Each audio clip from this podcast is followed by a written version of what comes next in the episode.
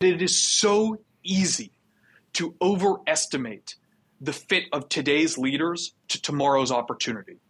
You take a look at Microsoft, you take a look at Facebook, you take a look at Amazon, and you sit and you say hundreds of millions, often billions of daily users, tens of billions of cash flow, many of the most talented engineers in the world, incredible stickiness, sometimes protected by government regulations. And it's impossible to say, how doesn't that fit tomorrow? But we've been here before. This episode is brought to you by Paraswap, the leading aggregator to find best prices across various dexes. You'll hear more about them later in the show. All right, everyone. Welcome back to another episode of Empire. I'm going mono e mono with Matthew Ball. Uh, I was trying to think of the way to introduce uh, Matthew Ball, and it, uh, th- this one saying came to mind. It's like you know, you know how there's this saying about the the smartest person in the room. That is Matthew Ball. He is known through the tech, the gaming, the media community as a brilliant writer, a strategist, a technologist, an investor, and these are my words, not his, a master of the metaverse. Uh, more specifically, he is a managing partner at Epyllion Co., which is an early stage VC fund and advisory firm, a venture partner at Makers Fund, uh, an advisor to KKR, co founder of the Ball Metaverse Research Partners, which creates the index behind the Roundhill Ball Metaverse ETF. Uh, resume keeps going. He's got top positions at Amazon Studios, uh, Chernin Group, if I remember correctly. Accenture was once a full time forest firefighter, our producer told me. Uh, so you do it all. Matthew Ball, welcome to the show, my friend. Well, thank you for the incredibly kind introduction. It's a real pleasure to be here. Forest firefighter, is that a true story? It, it is a true story. I'm Canadian, and I did that for two years. We were initial attack, the first people on the ground fought fires from 0.2 acres to 3,500 hectares. We'd helo- helicopter in, sleep in a tent, in a wet sleeping bag, in wet clothes four weeks. Very different than today. It's no, it's no wonder that you are so into the metaverse. I, if I had that experience, I'd be like, I'm going full digital. I'm doing nothing physical for the rest of my life. I'm going all in on digital. So, um, Matthew, I, I, I want to get into um, really deep into just like your, your vision for the future. And I want to pull as much out of your head as possible. Um, but I think a good starting point would be I think when you talk about the metaverse maybe two or three years ago, the term was quite helpful. Uh, and now it actually doesn't really feel like a, a helpful term. Um, I think everyone has a different idea of what the metaverse is. So, actually, just as a starting point for this conversation, I would love to just hear you introduce the concept of the metaverse as you see it today. That's a really great place to start. I think anyone listening to this podcast is doubtlessly familiar with the fact that the metaverse comes from 1992 in Snow Crash. But of course, the ideas of a virtual plane of existence effectively parallel to the real world that spans back nearly a century into the 1930s, where we have the first science fiction novels to discuss VR, AI environments, and nurseries, actually building and living out life in simulated worlds. I define the metaverse as follows a massively scaled and interoperable network of real time rendered 3D virtual worlds, which can be experienced persistently and synchronously by an effectively unlimited number of users, each with an individual sense of presence, while supporting continuity of data such as identity, communications, payments, objects, and history. What I'm effectively doing is describing where I started, which is a parallel plane of existence. We've thought about the metaverse in some way, shape, or form or name for a century, but it's only recently that we have the requisite mix of technologies to pull it off. You're certainly right that in recent months and certainly the past year, we've had a lot of narrative shift what the metaverse means. Ultimately, the term is not that important.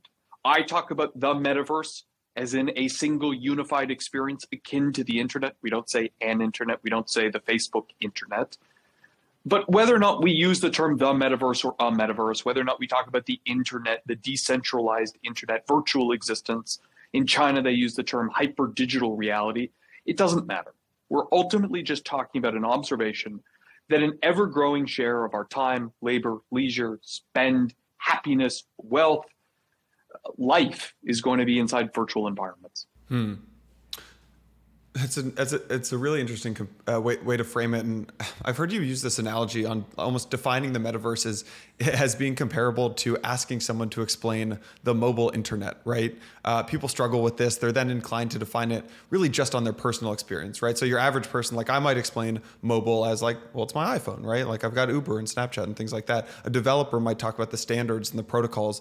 Uh, and if you ask that to someone in the 1990s, like good luck getting a smooth answer out of them. Um, so when I hear you explain it like that, it feels like your comparison is.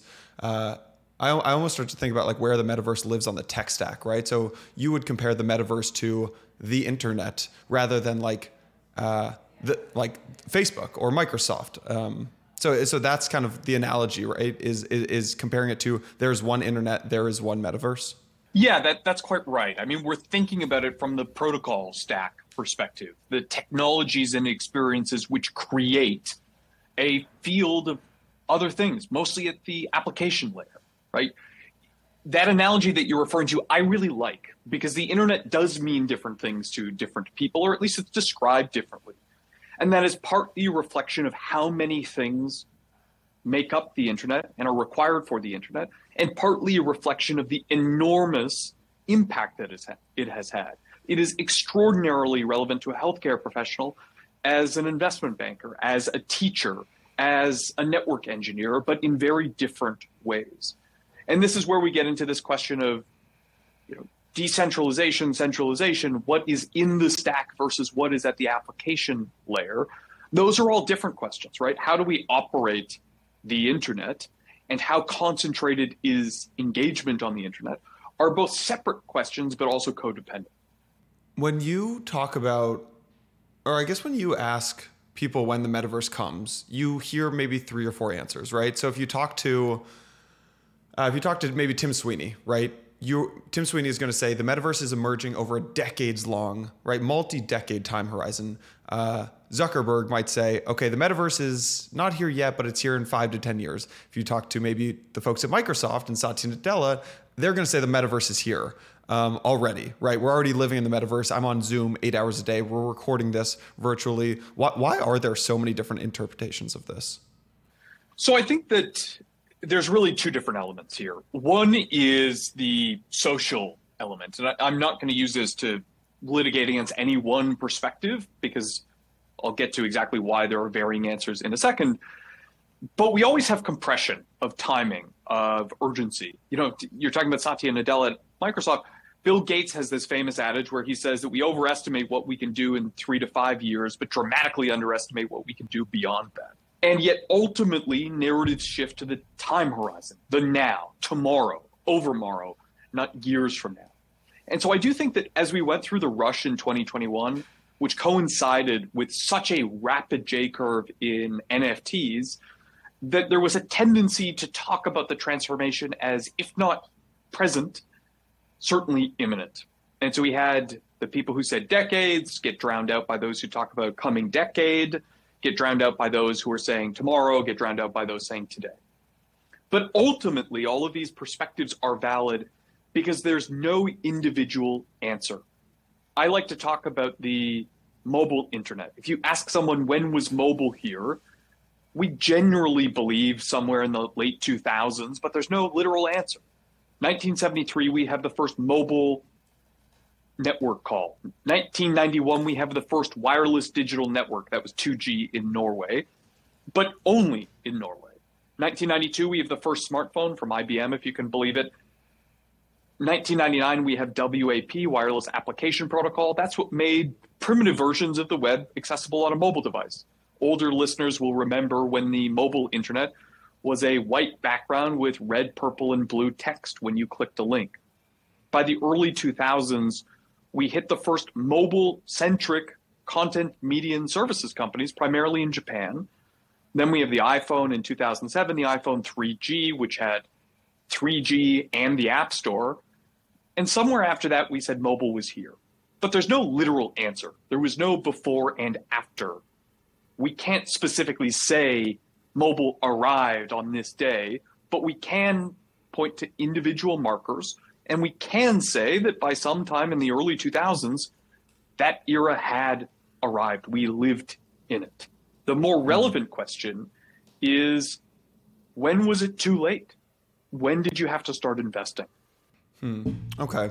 Let me here. I'll give you my. I'll give you my version of when of when mobile really started, and I think there are three. There are three time periods to look at. And, and, and two of them are what you said. So the first is 2007 when the iPhone launched, the second is 2008 when the App Store launched. But I would say that mobile really was here to stay when in early 2012, Zuckerberg redirected all of Facebook, if you remember that. Uh, redirected all of Facebook to focus on mobile. He basically abandoned his laptop, started working primarily from from from his phone. Uh, made he forced PMs to disable all their own desktop versions of Facebook, forced them to instead use the mobile versions. So that felt like the that felt like the the, the turning point for mobile. And and maybe maybe you might argue that was a little late. I'm curious. I mean, Zuckerberg interviewed you. Actually, you didn't interview Zuckerberg, if I remember correctly. Zuckerberg interviewed you at the launch of Meta, um, and I'm just curious if if you think that was the turning point for the metaverse. I think that's that's a funny point in reference. Certainly, Facebook changing its name to Meta Platforms is as much of a mic drop declaration as we've seen in decades past. It was at the time the seventh largest company on earth. I actually like to use this to highlight how it's different from buzzwords past. We're all familiar with words being hyped up long before they're possible or practical drone internet or autonomous vehicles buzzwords that came and went and weren't what we expected them to be. 3D TVs, not disruptive, no one wanted them. And yet, those comps don't actually fit here. No one renamed themselves 3D TV, not least of all the seventh largest company on earth. The other day, McKinsey published a report saying, and this is not speculative, it's based on their math, that 30 billion will be spent by the big five tech companies on the metaverse this year. They estimated that private equity, VC, and big tech at large would spend 130 billion this year. In 2021, we saw before Mark ever uttered the word publicly, Tencent unveil its metaverse initiative, Hyper Digital Reality. We saw Microsoft in May of 2021 unveil their metaverse stack. We saw this absolute rush Unity and Roblox both wrapped themselves around the theme of the metaverse at the end of 2020 and early 2021, the biggest gaming IPOs of the past decade. And by the end of 21, they were the two largest companies, except for Tencent and conglomerates such as Microsoft and Sony in that field. And so I absolutely agree with you that that mic drop singular moment was so much around the, I think, October 27th name change but it was a culmination of many, many reinforcing trends, which, frankly, probably gave Mark the confidence to make that name change in the first place. Let me, play this out a little more because I think uh, so. So in, when when crypto native folks talk about the metaverse, they say we don't want to live in Mark Zuckerberg's metaverse. We don't want to live in Microsoft's metaverse. Let's build the metaverse on these open rails, on these open crypto native Web three rails. Does that even argument make sense in, in your framework of what the metaverse looks like? Where we'll have these like closed, the Microsoft metaverse, the Facebook metaverse. Uh, maybe maybe it's even better to call them worlds. The Facebook world, the meta, the Microsoft world, and then you'll have these the, the open metaverse built on crypto rails. Is that does that logically make sense in what your view of the future looks like? So I think it does. I would just frame it a little bit differently. First and foremost, I want to stress that my opinion would be that we shouldn't think about centralization versus decentralization. You never get just one or the other. And a good version of that is the first web, Web 1.0, which we love and in many ways we want to get closer back to. That was mostly built on effectively public goods, TCP IP. And yet we still had pretty significant centralization of sorts. We still mostly spent time on the Google platforms or increasingly on the Amazon web, Yahoo, AOL. Certainly, when you take a look at Facebook, that's another good example. And that was just a natural feedback loop of habit, of brand, of building more products and services. There are lots of natural centralizing efforts. A good example of that is actually just how much better technically would Bing have to be for us to try Bing? How much better would its data collection need to be for us to try it? Most people don't even think about making that decision. Why? because first and foremost, Google's probably better. They're specialists. They have a much larger training set of users and time, but we have immense habit. And that's likely to endure when you take a look at the metaverse. Irrespective of the underlying openness of protocols, there are forms of centralization. We see this with OpenSea right now. It charges more than other marketplaces. But of course, most people still use OpenSea because they like it. It works well. They trust it. Now they're getting into verification services as well. But the more important point is that even if centralization, de facto or technical, is often positive, even if we want part of it, or it's often necessary to pull off the technology experiences we want, we generally believe that we went way too centralized over the past 15 years, way too much. And the argument for blockchain and crypto, one that I deeply believe, comes to the fat versus thin protocol theory, which Fred Wilson has really advocated for at Union Square Ventures, Chris Dixon talks about. And they say that the fundamental problem is not that application layer companies like Instagram became very successful because they built great products that people loved. It's that TCP/IP was too thin. The protocol layer was too thin. You have IP address, you have DNS, and others, really crucial parts of how the internet works. But too much sat at the application.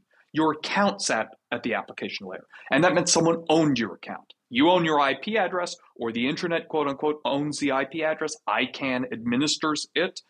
But what really mattered was your account. Then you have the social graph. Where does that sit? At the application layer. Where do your files sit? At the application layer.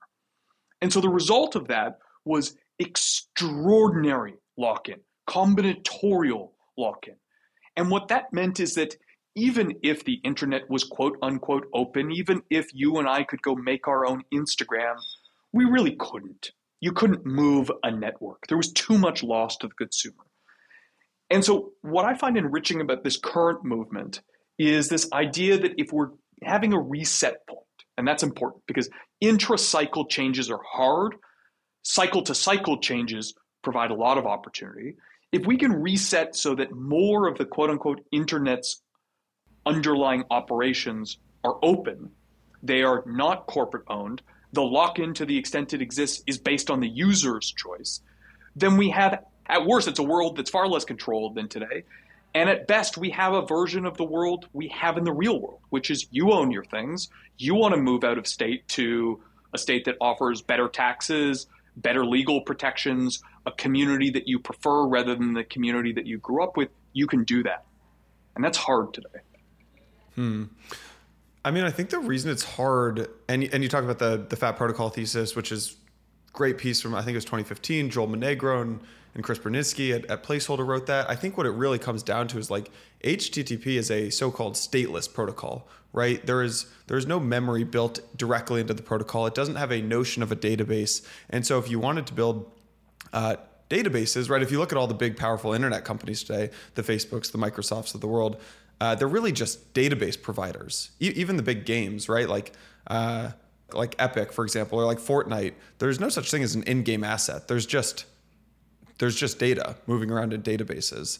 And so when I think I think when people talk about uh, a lot of things in the metaverse being built on crypto rails, uh, it becomes interesting because I think what a lot of crypto folks would point back to is the interoperability maybe and the ability to port not in-game assets because that's not a there's no such thing as an in-game asset. It's just in-game data really data on databases and so you have data inside of a uh, uh, an open database, maybe on crypto rails, or data inside of a company run database like by Epic or Apple or Facebook or Microsoft. So I'm curious how you think about the pros and cons and, and almost the trade offs of, of building these worlds on, on, on private databases versus in public databases. So I think you've hit on a really fun point, and that is kind of this idea of what is the appropriate return from operating a database or, put another way, what is the appropriate ongoing return from data stored today in your database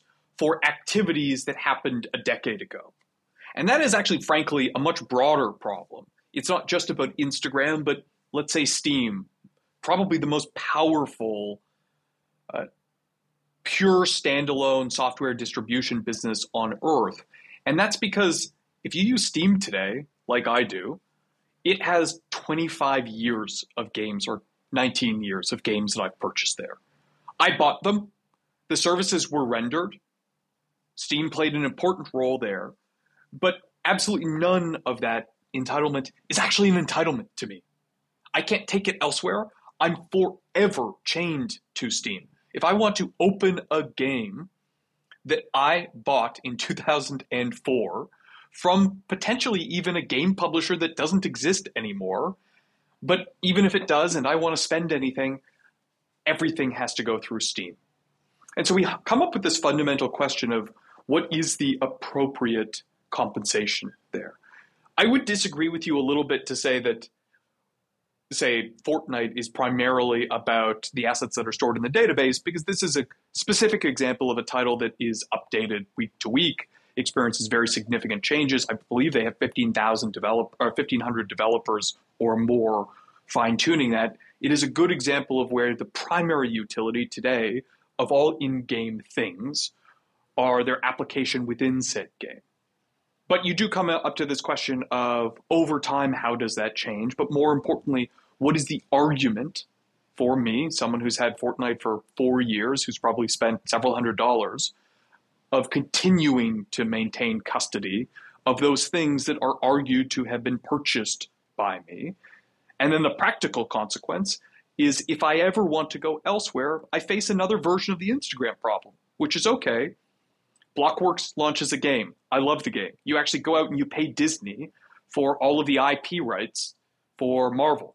Now, I, as the user, need to go spend hundreds of dollars again to buy the same outfit in another environment because the thing that I previously purchased actually wasn't a purchase. It was actually a rental. And worse still, it was a re- rental whose utility was exclusively tied to whether or not I maintained interest in a thing that I can't guarantee I will be interested in. All right, everyone, really excited to share a special update from our friends at Paraswap.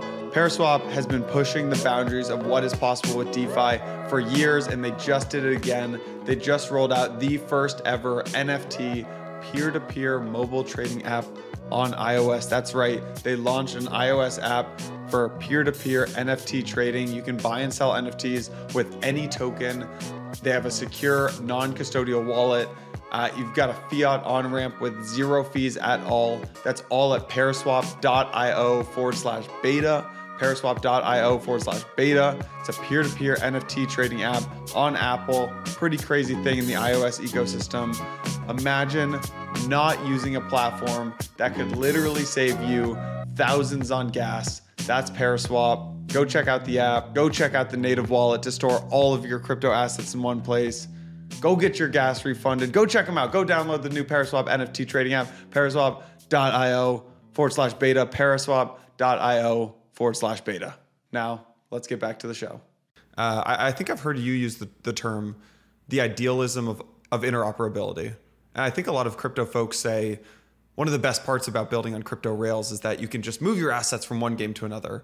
I want to just I want to get your take on. I, I, think it's you who said the idealism of interoperability. I want to go deeper into like, is this a realistic future where you can just you can buy that you can buy that jersey and, and or you can buy the sword in Fortnite. You can move it over to to Halo where it becomes a gun. You can take it into Madden where it becomes a trick play. Like, is that a realistic future or is that uh, almost too optimistic because there are no incentives to actually build that kind of a world if you're a game developer? So, if you believe that the experience you just described has utility to the user. That is to say, I value it, you value it. That perhaps the developer who creates game B values it because they don't need to generate all of the items in and of themselves. And they want to tap into extant investments by you. In my case, I just mentioned all of the Spider Man stuff I bought on Fortnite. Then I do believe that there will be value there. Now, that's a tautological argument, but my point is if people want it, there will be value. If people don't want it, then there's no value and there's no point discussing it. I'm optimistic that there is value there, and I think that you can easily identify it. Obviously, in Roblox, their 70 million worlds are interoperable. I don't think kids would be buying as many avatars and skins in Roblox if they had to use them on a one by one by one basis. Would you? Are you a sports fan? What was the last jersey you bought? I bought a, uh, I think it was a Tedy Bruschi Patriots jersey. So there's this question of would you have bought that jersey if you could only wear it in a stadium? Probably, but what would you have spent on it, right? $10 maybe? Mm. What if you could only wear it five times? Or what if it only had utility as long as you your favorite player was on the team? I mean, I'm too Canadian to tell you much about the NFL, let alone the Pats. But you get the point. And so I'm optimistic that there is utility here, and I think the crypto community has made clear how much they value it. Hmm. But the technology problems are really hard. And I think this is one area where I really get excited by many of the conversations, but we get really, really deep. And so, for example, I've often made the point, and I often hear criticisms back from the Web3 and blockchain community and developers, where I make the point of we haven't really figured out how to have the full end to end system for interoperable assets be decentralized. And one of the fundamental problems here is that the instance of the game, let's say the multiplayer services or the actual run execution on your device, are still being centrally managed. We haven't really figured out how to run peer to peer gaming networks. And so what that means is we still have to have, in some way, shape, or form, it doesn't matter if you use IPFS, which is great for decentralized storage of the good, but doesn't solve for decentralized operation of the environment, we still have centralization. That gives us multiple, multiple different choke points. And so that is to say, we have some standards, certainly, that we're seeing in blockchain, and IPFS is ported from before that. We clearly have culture that wants it. We have many games that are embracing it but we don't yet have an end to end system for it. And what that means is we still have tech problems that we need to solve. There's still middleware needed to quote unquote interoperate. And we still face fundamental chokeholds that for those who fear the arc of centralization from initially decentralized participants, there's still reason for concern. Matt, Matthew, I just had a light bulb moment as you were saying that, talking about the uh, about the jersey in the stadium. Uh, uh, man, I'm trying to almost form uh, formulate this Let's sentence it. as it's coming into my head, which is uh, f- the physical world is default open, right? So there's no when you buy that jersey, I can I can walk anywhere in the world with that jersey. So so therefore, like the the physical world um, is default open. The digital world is actually default closed because of the way that code is written, right? So if like I buy, uh, if I buy the if I buy the jersey in Fortnite, you you have to actually the other game developers have have to consciously add that into their game. I've, I've never thought about it like that. Uh, that the physical world is default open, the digital world is default closed. Um, yeah, huh? That's interesting. I don't even have a question there, but what you're formulating on the fly is is precisely right. And in my book, I go into my favorite way of thinking about this. You also correctly analyze that there's no such thing as an interoperable asset because what we're talking about data is data, and data isn't an atom, right? Atoms are essentially write once, run everywhere. That's actually why you're talking about them being open. And so what that means is data is only interoperable if you have systems which accept the data, systems which read the data, and systems that then apply said read data in the appropriate context. And so I'll break down to how you would describe interoperability, openness in the real world if you purchase a pair of Nike shoes and you want to go into an Adidas store, what has to happen for your shoes to not be interoperable? You effectively need to hire a security guard, pass a policy, and then Adidas needs to say, no, you can't bring these shoes in there. But even that's a bit of a hack, right? Because the shoes do work there. We're just choosing to reject them. That's expensive. It requires a policy, a person, and enforcement. So what you have is default open, you have to make a choice to exclude. But in a virtual environment, the reverse is true. You are not likely to have the same way of designing code for an asset. And so fundamentally, this question of do Nike and Adidas agree on the fundamental principles of a shoe? Not necessarily. So they would have to agree or make an active choice to build to a convention for one another. Then on top of that, the aforementioned policies are reverse. You need to say, let's have a policy to accept foreign data. Then let's have code, i.e., the security guard, to incorporate it. Then let's make sure that it works within our environment. And this is where we get into one of the separate issues, which is we do have lots of interoperable standards and formats and systems in crypto to facilitate a lot of that exchange, right? You have permissionless access to assets that are stored on a public ledger. So store A and store B can say, let's both use that shoe, right? That's great. It's actually an open form of communication that doesn't require an intermediary and legal contracts to say, let's do it. The challenge is when we're talking about 3D or even 2D in a game, the image itself doesn't come with, say, the metadata for how it's going to be used. And if it does, which it does in some instances, it may not be exhaustive. Let me give you a good example. If Air Jordan wants to issue NFTs based on their sneaker line, those can be read by any independent game developer and they can be incorporated as entitlements that have functions in their virtual worlds. But those NFTs can have some principles, right? They can say, here are the 10 different varietals, and here's the speed differential between all of them. But it might be that the games want to apply them differently. So, for example, we're going to customize the sole. Some of them are going to shimmer, some are going to have matte effects. Some of them are going to have customizations on the sole versus the lace versus the lace cap. It's unlikely that all of those NFTs have the requisite information, least of all stored in a decentralized fashion, for those applications and instances. Another thing that's important is different games have different fundamental dimensions. In one game, a shoe might be 10 pixels, in another game, it might be 1371 pixels. And it might need to have a certain degree of motion, right? How does it move? You know, you can have blocky sneakers. Again, it's actually easier to talk about shirts, right? Tight fit shirts versus loose fit, uh, breathable versus non breathable. We're talking about all of this metadata that is invi- that is required for environment A to incorporate object B from one to another.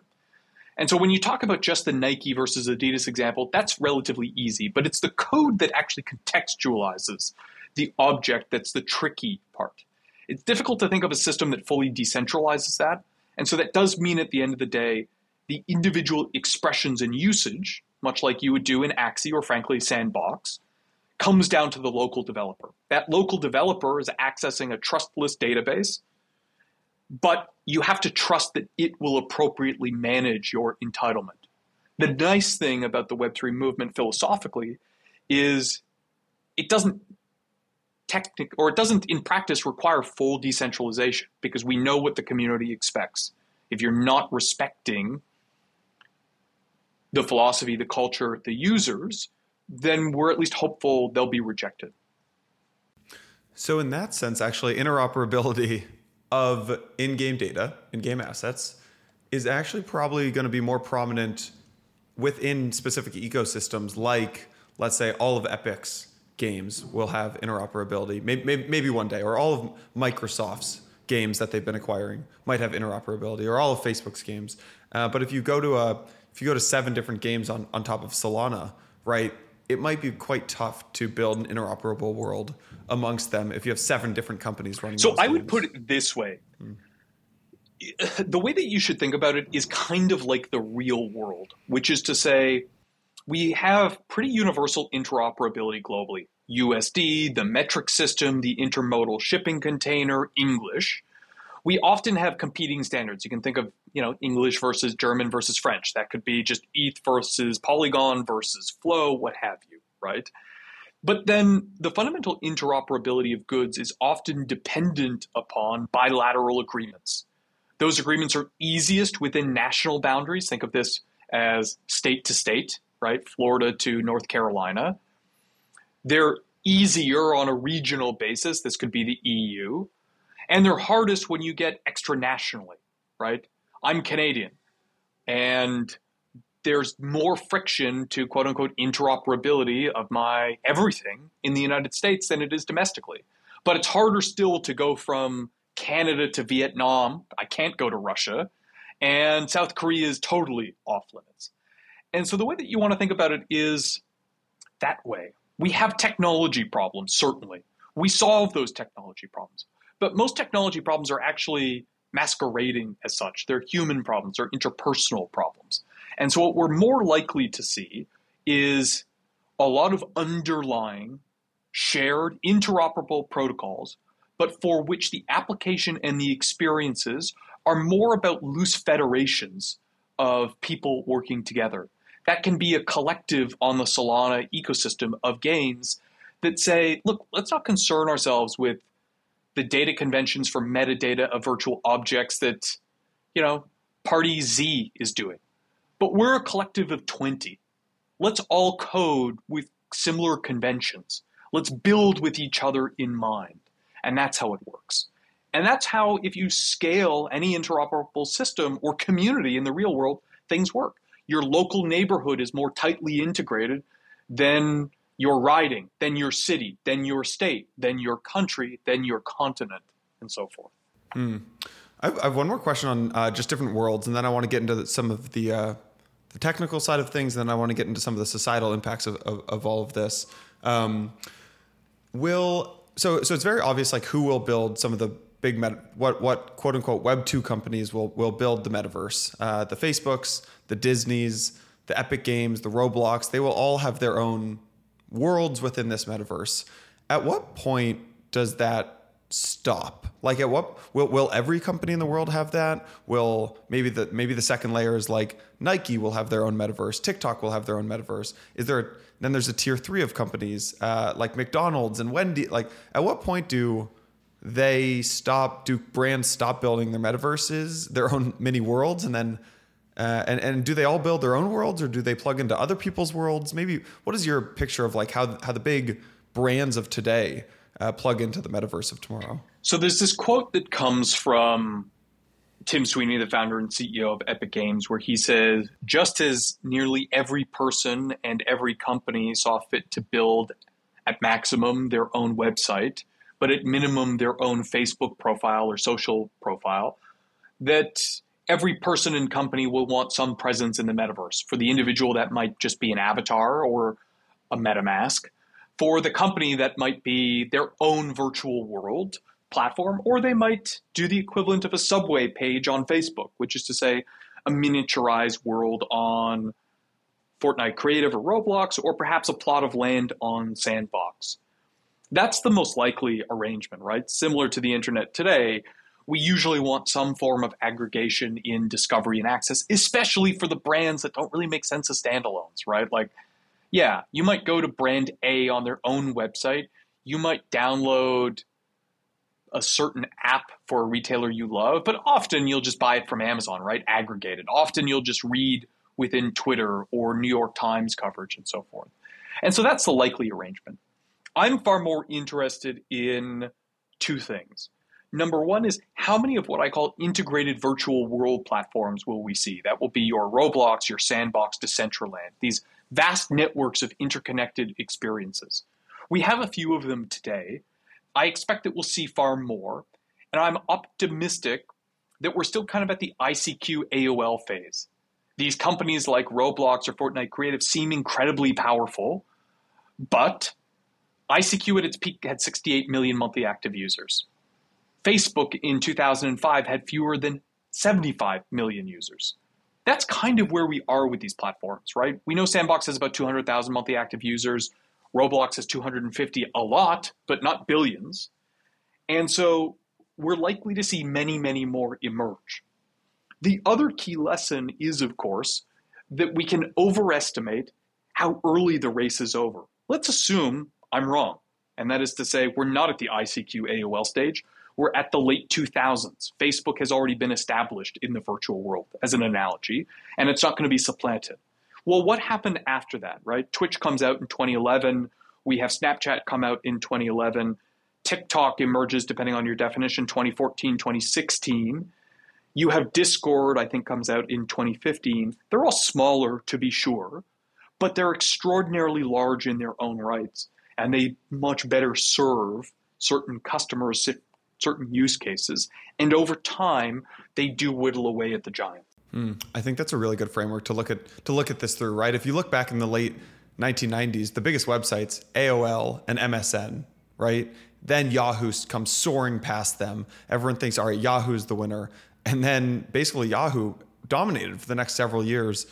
2005, 2006 comes along, and Google overtakes by far. Yahoo goes back, overtakes Google. Google comes back and overtakes. Then Yahoo and Facebook come soaring past them. And I, I, I, I yeah, I think that's a great way to look at it, Matthew. Um, what, what are the technical limitations to all of this?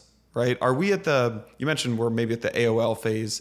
Uh, I've heard you talk about in the 1990s, it wasn't even clear what protocol we were going to use. TCP IP, the Department of Defense put their weight behind.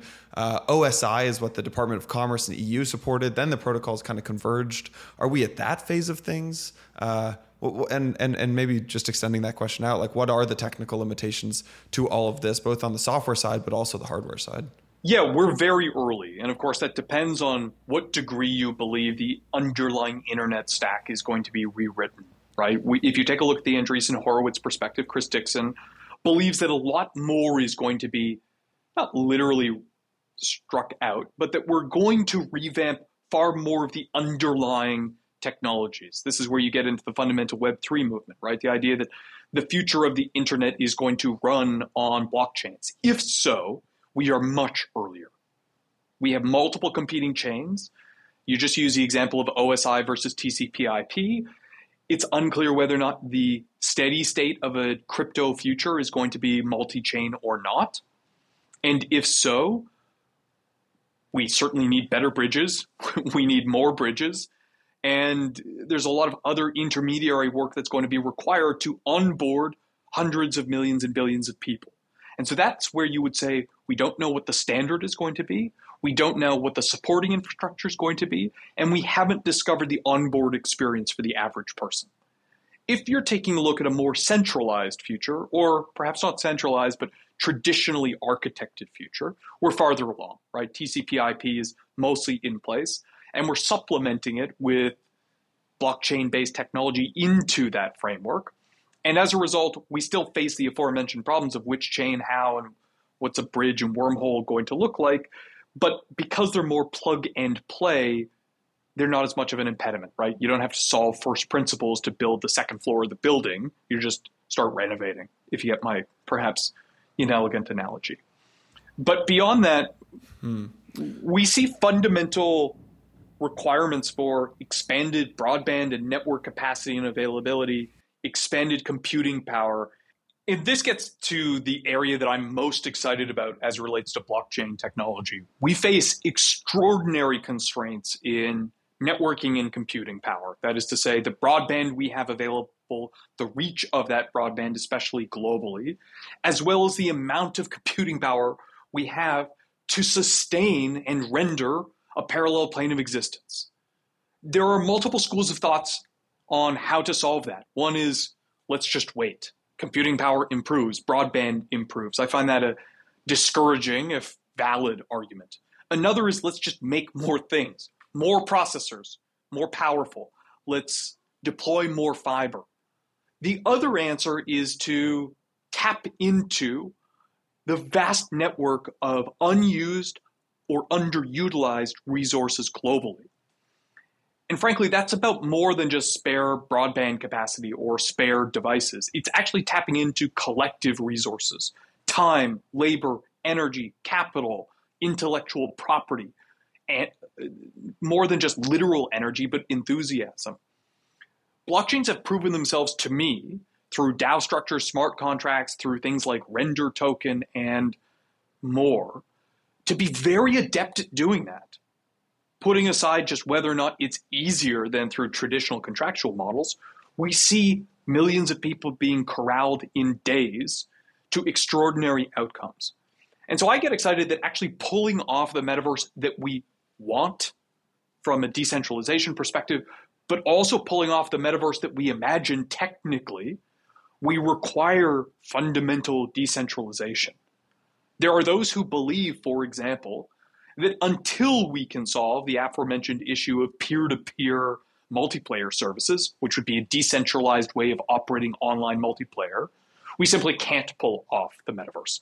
And if that's true, you need a way to respectfully compensate every contributor, both active and passive, as well as a way for them to feel safe in doing so, and a way to do that easily, right? Frictionlessly that's what gets me really excited. And frankly, that was my primary onboarding to Web3 at large to blockchain and crypto. Hmm. If as we start to wrap this up, Matthew, you have this amazing book that's coming out. Uh, I think the release date is July 19th, and it's it's kind of broken up into these three sections as, as I understand it. Uh, just defining what the metaverse is, looking at lessons from the past 50 years of building the internet, getting into some of the technological challenges um, in, in the second part, and, and really what is needed in the, in the stack to build this, and then third, the societal impacts, as I understand it. And correct me if I'm wrong there, but one I want to wrap this up with just talking about if, if you are correct about all of this, you are predicting this grand world that has some big changes from what the world looks like today. If you are correct about all of your predictions, what does the world look like that is different and how, you know look like in five to ten years, and how is it different than today? It's a fun question. Look, I I actually don't think that the world is going to be that different in 2027. I think there are fundamental things that one can bet on. I used this line earlier. More of our life, labor, leisure, spend, wealth, happiness will in, be in 3D rendered virtual environments, will be in virtual goods at large. We will transition an ever growing share of the activities that we do digitally into said environments. As an investor, both in public equities at the venture level and in crypto, I get excited about what we've learned from era shifts.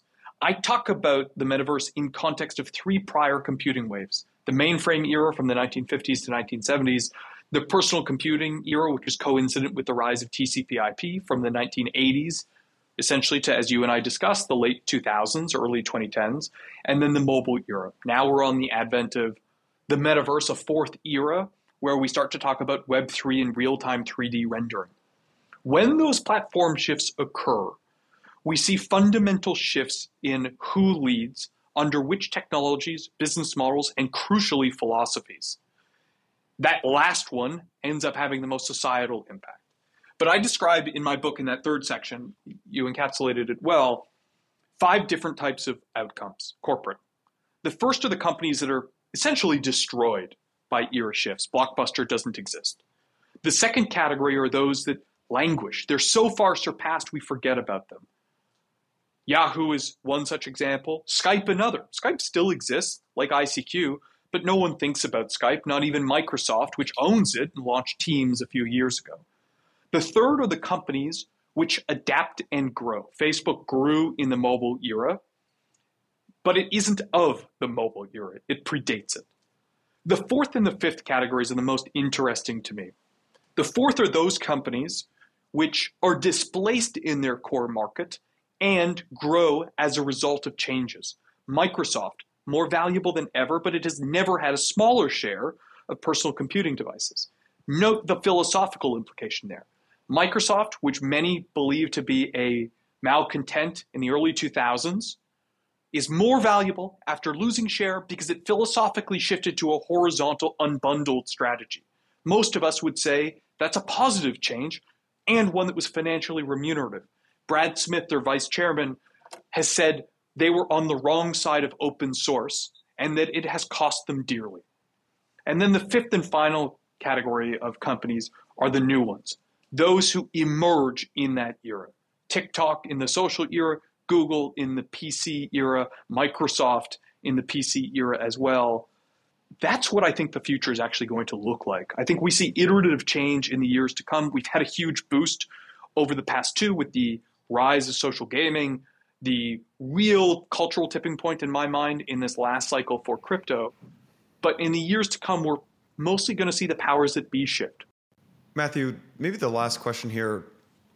Will the metaverse be built by the incumbents or the new folks? Will it be built by the Facebooks and Apples of the world? Will it be built by the games, the Epic games and the Roblox and Fortnite and Minecraft? Or will, will it be built by crypto native folks building on top of things like Ethereum? The answer is going to be a mix. This is always how it plays out. There's too much infrastructure, for example, that is already deployed by Unity and Unreal when it comes to real time rendering. And so if you describe the metaverse as I do about real time rendering services, we actually have nothing close to substitutive in the crypto realm. And so that can start to emerge, but uh, game engines are so extraordinarily difficult. And frankly, they're still predominantly local installs, not network based experiences, because the challenges of latency preclude it. For context, to render a virtual environment, you basically need to process the entire simulation 60 to 120 times per second. Doing that on Ethereum or Polygon or Solana is just not practical, right? Especially as the network becomes more decentralized, you just can't. The speed of light precludes it. And so it's likely that we have a mixture. But again, the real question to me is how does that mixture change over time? And how does that shift the polar center between centralization and decentralization? Because that has extraordinary consequences on the margin. That sounds like a bad thing. I mean it on a good thing. A really small shift has extraordinary implications. But at the end of the day, the thing I find most inspiring is that it is so easy to overestimate the fit of today's leaders to tomorrow's opportunity. You take a look at Microsoft, you take a look at Facebook, you take a look at Amazon, and you sit and you say hundreds of millions, often billions of daily users, tens of billions of cash flow, many of the most talented engineers in the world, incredible stickiness, sometimes protected by government regulations. And it's impossible to say, how doesn't that fit tomorrow? But we've been here before. There was no real way to look at Microsoft in the early 2000s 95% share of personal computing devices, nearly 100% share of enterprise software. They were first to mobile. They had 85% share in mobile. They had the internet tidal wave memo corralling the entire company to mobile services. They had extraordinary bundling of their services. The fundamental lesson that I reiterate in my book is all of these companies look ideally suited for tomorrow, even if tomorrow's different. But cash, conviction, resources, and talent have never proven to be sufficient. And so the hardest thing to identify, and the biggest thing that I focus on as an investor, and we'll see if I'm good at it, is the guys in the garage, the six people who just fundamentally bet so differently, but go to market so differently that they displace untold billions of wasted spend the big thing about crypto is that we see this faster bootstrapping, yes, but we've never seen more people actually able to tap into more resources with limited funding than ever before. That produces the prerequisite on steroids for change. Matthew, I think we could talk for hours about this. Uh, you have a book that is coming out. You've mentioned it a couple times here. The Metaverse: How It Will Revolutionize Everything. Uh, it was selected as one of Apple's but Apple's most anticipated books of the summer. I pulled up the website as we were talking here. The testimonials are insane. Tim Sweeney of Epic Games, the CEO of Sony, uh, CEO of Unity, former CEO of EA, uh, Reed Hastings of Netflix, the CEO of Microsoft Gaming. The list goes on and on. Uh, I'm assuming the best place to buy this is matthewball.vc. Yeah, so there are matthewball.vc will list all of the retailers. It's available on every outlet: Apple, Amazon, Barnes and Noble, at Norton, which is my publisher. They'll list all of them, but I would strongly recommend for those that are interested to buy at bookshop.org. Bookshop is not particularly well known, but it's an e-commerce solution that supports indie booksellers. 75% of their gross hmm. profit goes to independent bookstores. So that is both a non Web 2 supporting and effectively decentralized but indie focused sales channel. And I love to direct as much business there as possible. I love that. That's great. Matthew, you've been a resource for all of us for years. Uh, really excited about your book uh, and just really appreciate your time. I, uh, I hope you enjoyed the conversation as much as I did. I really did. And I look forward to continuing to read. Amazing.